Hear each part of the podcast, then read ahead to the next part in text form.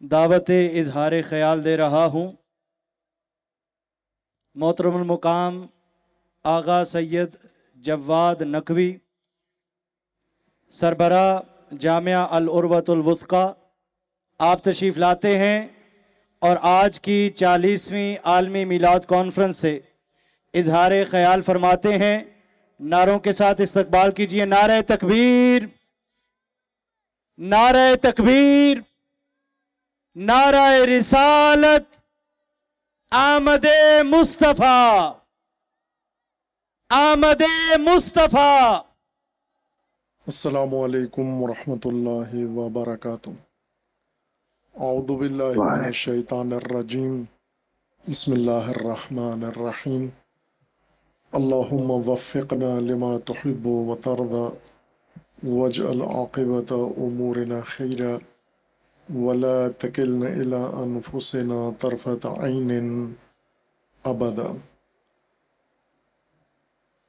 آپ تمام حاضرین گرامی، خواتین و حضرات، علماء کرام، مہمانان گرامی، اور بالخصوص حضرت شیخ الاسلام ڈاکٹر طاہر القادری حفظ اللہ تعالی آپ کو یہ شب عید، شب میلاد میلاد نبی اکرم، میلاد رسول اعظم، نبی خاتم صلی اللہ علیہ وآلہ وسلم۔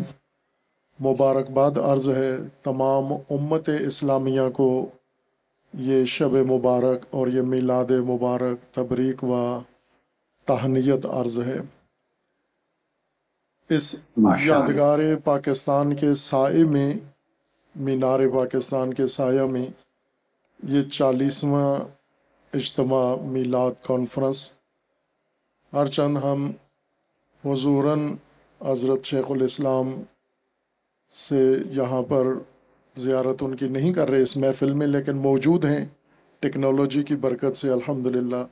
زیارت بھی ان کی ہو رہی ہے اور وہ بھی شریک ہیں انشاءاللہ اور اپنے بیانات سے بھی مستفید فرمائیں گے۔ ایک سفر اسی مینار پاکستان سے اسی مقام پر شروع ہوا تھا اور جو پاکستان کی شکل میں سامنے آیا اور پھر آج پاکستان کو بنے چھہتر سال ہونے والے ہیں۔ اور اس مینار کے اور اس یادگار کے سایہ میں جو سفر شروع ہوا تھا وہ ادھورا رہ گیا، تکمیل نہیں ہوا، اور شاید یہ حکمت ہے اللہ تبارک و تعالیٰ کے کام میں کہ حضرت شیخ الاسلام کو اللہ تبارک و تعالیٰ نے یہ توفیق عطا فرمائی ہے۔ اس مینار پاکستان کے سائے میں سیاسی جلسے ہوتے ہیں، اجتماعات ہوتے ہیں۔ ہر طرح کا اجتماع ہوتا ہے۔ لیکن میلاد مبارک رسول اللہ پر امت اسلامیہ کا یہ عظیم اجتماع ہر سال تسلسل کے ساتھ یہ شاید اس بات کی نوید ہے کہ وہ حدورہ سفر جو شروع ہوا تھا، اس مقام سے جو ابھی تکمیل کو تشنا ہے، وہ انشاءاللہ تکمیل ہونے کو ہے اور وہ بھی نام نامی رسول اکرم صلی اللہ علیہ وآلہ وسلم کے ساتھ اور آپ کے پرچم کے نیچے اور آپ کی امت کا پاکستان تو بن گیا، ریاست بن گئی، لیکن ریاست کا حال آج سب کے سامنے ہے۔ جو آشوب ہے، جو آشفتگی ہے، جو ناپائیداری ہے، منافرت ہے فرقہ واریت ہے، دہشت گردی ہے، فساد ہے، زوال ہے، ہر چیز موجود ہے۔ اور ایک چیز جو وجود میں ہونا چاہیے تھی، ریاست کے اندر وہ امت کا وجود تھا۔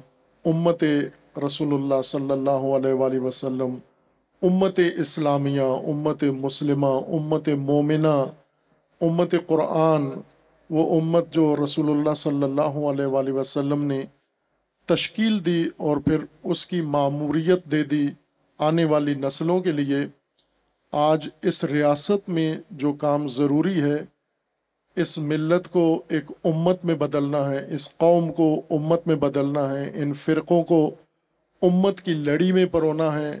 اور وہ بھی سایہ نبوی صلی اللہ علیہ وآلہ وسلم میں۔ اللہ تبارک و تعالیٰ نے قرآن کریم میں رسول پاک صلی اللہ علیہ وآلہ وسلم کے پیروکاروں کو یہ فرمایا تھا کہ اگر یہ نبی، یہ میرے رسول، میرے حبیب شہید کر دیے جائیں یا اس دنیا سے اٹھ جائیں اس کے بعد آپ کیا کرو گے؟ اف ان قطلا ان ماتا قطلا اگر یہ رسول اس دنیا سے اٹھ جائیں اور شہید کر دیے جائیں، تو تم کیا کرو گے؟ انقلاب تم اللہ آقاب تم واپس جاہلیت کی طرف لوٹ کر چلے جاؤ گے۔ عقبی ایک برگشت کرو گے یا نبوی راستہ کو طے کرو گے؟ مصطفی راستہ کو طے کرو گے اور آگے لے کر جاؤ گے۔ اب باقی امت مسلمہ آپ کے سامنے ہیں، چونکہ ہم اپنا حال سنیں اور سنائیں۔ اس وقت ہم جس کیفیت سے دوچار ہیں، عزیزان، وہ یہی ہے کہ ہم فرقے ہیں پاکستان میں۔ ہم گروہ ہیں، جماعتیں ہیں، انجمنیں ہیں۔ اور ہر اس خصوصیت کے حامل ہیں جو رسول اللہ کو پسند نہیں ہیں۔ رسول رسول رحمت ہیں اور ہم تشدد سے بھرے ہوئے ہیں۔ رسول رسول رافت ہیں اور ہم نفرت سے بھرے ہوئے ہیں۔ رسول رسول مہربانی ہیں اور ہم نہایت نامہربان ہیں آپس میں ایک دوسرے کے لیے۔ حضور کے ساتھیوں اور امت کی صفت قرآن نے بیان فرمائی تھی رحما بینہم اشدہ الکفار، لیکن ہم اشدہ آپس میں بن گئے ہیں اور رحما اجنبیوں کے لیے، دشمنوں کے لیے بن گئے ہیں۔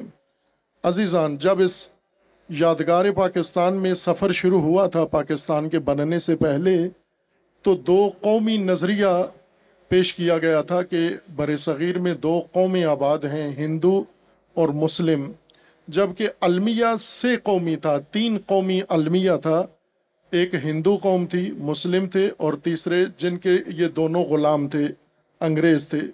اصل المیہ سے قومی تھا، لیکن دو قومی پیش کیا گیا کہ ہندو اور مسلم کا آپس میں مسئلہ ہے۔ آزادی تیسری قوم سے ہمیں حاصل کی۔ ہم دو قومی بن کر الگ ہو گئے۔ ہندو قوم نے اپنا سفر الگ کر لیا، اپنا ملک، اور مسلم قوم نے اپنا سفر الگ کر لیا۔ آج ہم دونوں کو دیکھیں کہاں کھڑے ہیں۔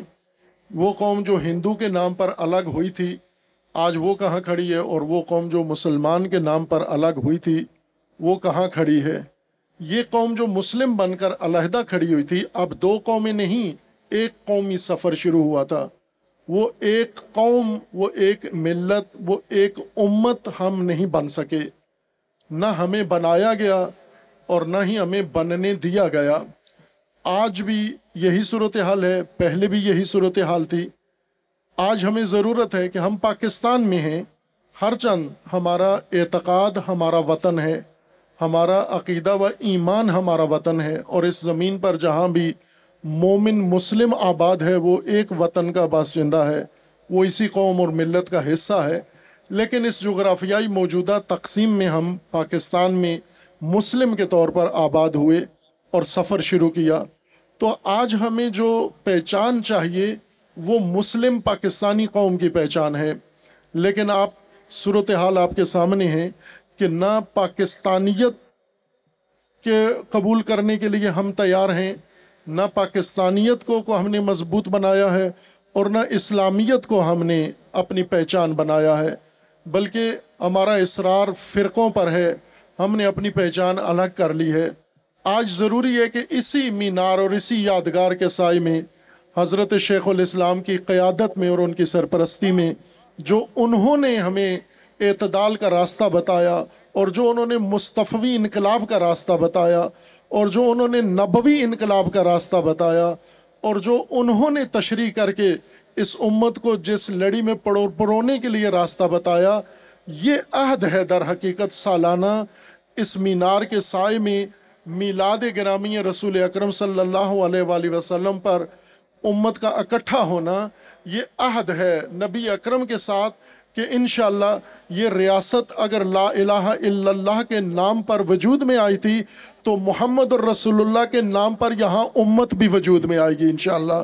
جس کا سفر شروع ہو گیا ہے اور امت سازی کا عمل آغاز ہو گیا ہے، اور یہی کانفرنسز اور یہ اجتماع، ہر چند ابھی لگتا ہمیں ایسے ہے کہ شاید یہ سفر ابھی طولانی ہے، بہت دور ہے، لیکن ہمیں اپنے پیشواؤں نے، اہل البیت علیہ السلام نے یہ تعلیم دی ہے کہ ایسی مایوسی اور ایسی قنوتیت اپنے قریب نہ آنے دو۔ انہم یرونہ بعیدا و نحن نراہ قریبا۔ یہ دوسروں کو لگتا ہے بہت دور کی بات ہے، لیکن آج کے اس نورانی اجتماع میں اور یہ علماء کرام جو تمام مسالک سے یہاں پر تشریف رکھتے ہیں ان کے اس عزم سے اور حضرت شیخ الاسلام کے اس جرت سے اور ارادے سے اور ان کے پیروکاروں کے اس عشق و ولولہ سے یہ ہمیں لگتا ہے کہ انشاءاللہ یہ سفر بہت قریب ہے، منزل بہت قریب ہے۔ انشاءاللہ اس سرزمین کے اندر جس طرح لا الہ الا اللہ کی ریاست ہے، محمد الرسول اللہ صلی اللہ علیہ وآلہ وسلم کے پرچم کے نیچے ایک امت واحدہ ہوں گے۔ اور جس طرح رسول اللہ جب یسرب میں تشریف لائے اور آ کر اوس و خزرج کو بھی اور مہاجر و انصار کو بھی، باوجود قبائلی اختلاف کے، باوجود نجادی اختلاف کے، پھر بھی انہیں بھائی بنا دیا۔ انشاءاللہ یہ نعمت عظمہ اللہ تبارک و تعالیٰ کی، جیسا قرآن نے فرمایا فاسواہ تم بنعمت ہی اخوانہ اگر وہ اوس و خزرج کو اخوان بنا سکتی ہے وہ نعمت، تو وہ پاکستان میں دیوبندی، بریلوی، شیعہ، سنی کو بھی اخوان بنا سکتی ہے۔ چونکہ وہ تو بہت دور تھے، یہ بہت قریب ہیں۔ ان کے دلوں میں عشق رسول اللہ موجود ہے۔ ان کے دلوں میں محبت اہل البیت موجود ہے۔ ان کے دلوں میں اولیاء کی محبت موجود ہے۔ ان کو بھائی بنانا مشکل کام نہیں ہے۔ فقط وہ طبقات جنہوں نے آ کر ان کے اخلاص سے غلط فائدہ اٹھایا، ان کے جذبات سے کھیلے، بجائے اس کے کہ عشق رسول کو بڑھا کر انہیں دوسرے مسلمان کا بھائی بنا دیتے، عشق رسول کا جذبہ سے فائدہ اٹھا کر انہوں نے دوسرے مسلمانوں سے دور کر دیا۔ لیکن وہ تعلیمات جو حضرت شیخ الاسلام جیسے مفکرین کی انشاءاللہ اس امت کے دامن میں موجود ہیں اور وہ نظر آ رہی ہیں اور ان کا اثر نظر آ رہا ہے انشاءاللہ۔ ان کی علمی خدمات اپنی جگہ پر، ان کے باقی تمام خدمات اپنی جگہ پر، لیکن یہ امت سازی کا عمل اس یادگار کے نیچے اس مینار کے نیچے انشاءاللہ بہت جلد وہ وقت آئے گا، جلدی وہ وقت آئے گا۔ انشاءاللہ اس مینار کے نیچے اسی دن یوم میلاد رسول اکرم، انشاءاللہ امت واحدہ، مسلم، پاکستانی امت واحدہ کا قیام عمل میں آئے گا انشاءاللہ۔ اور اس دن انقلاب نبوی اس سرزمین پر وقوع پذیر ہوگا اور پرچم نبوی انشاءاللہ لہرائے گا اور حکومت نبوی انشاءاللہ قائم ہوگی، ظلم و ستم کا خاتمہ ہوگا اور پھر اس کے بعد فرزند نبی امام مہدی تشریف لائیں گے انشاءاللہ اور ہم سب کے مل کر ان کا استقبال کریں گے انشاءاللہ۔ اللہ تبارک و تعالیٰ آپ سب کو اور آپ کے قائد محترم کو اور سب علماء کرام جو یہاں تشریف فرما ہیں، جو نہیں ہیں، اللہ تبارک و تعالیٰ ان سب کو تو توفیقات خدمت عطا فرمائے اور توفیقات امت سازی عطا فرمائے اور پروردگار ہم سب کو، دلوں کو ایک دوسرے کے قلیب فرمائے، الفت فرمائے، محبت ایجاد فرمائے اور آپ سب کی حفاظت فرمائے۔ اللہ تعالیٰ آپ سب کو اپنی حفظ و پناہ میں محفوظ فرمائے انشاءاللہ۔ والسلام علیکم ورحمۃ اللہ وبرکاتہ۔ ماشاء مبارک ہو۔ آغا صاحب، بہت مبارک۔ بہت اچھی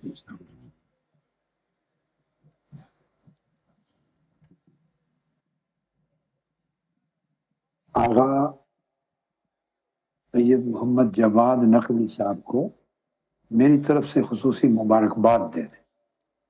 بہت اعلیٰ، عمدہ گفتگو کرنے۔